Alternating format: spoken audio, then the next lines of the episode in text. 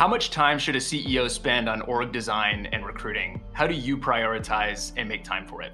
Yeah, uh, it's a it's a great question and one that over the years you've you know you learned you learn from the things you did well and you learn some from the things that you don't. But you know, people culture is the the top job for a CEO. I probably spend 25% of my time in and around recruiting, interviewing, finding talent, looking for you know connecting into you know different people who know someone that hey i need a investor relation person. Do you know someone good that's investor relation? Okay good i'm going to get that.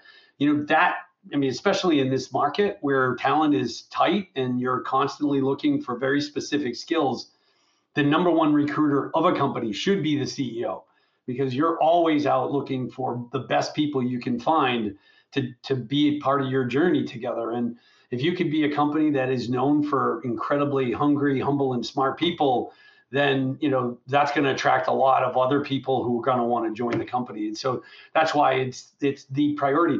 And so how do I do it? You know, you make it happen. You might we work together to make sure that I'm I've always have the time to do interviews or follow-ups to just you know constantly focus on bringing the best talent I can find into this company. And so that has to be a top priority for all leaders, not just the CEOs or founders.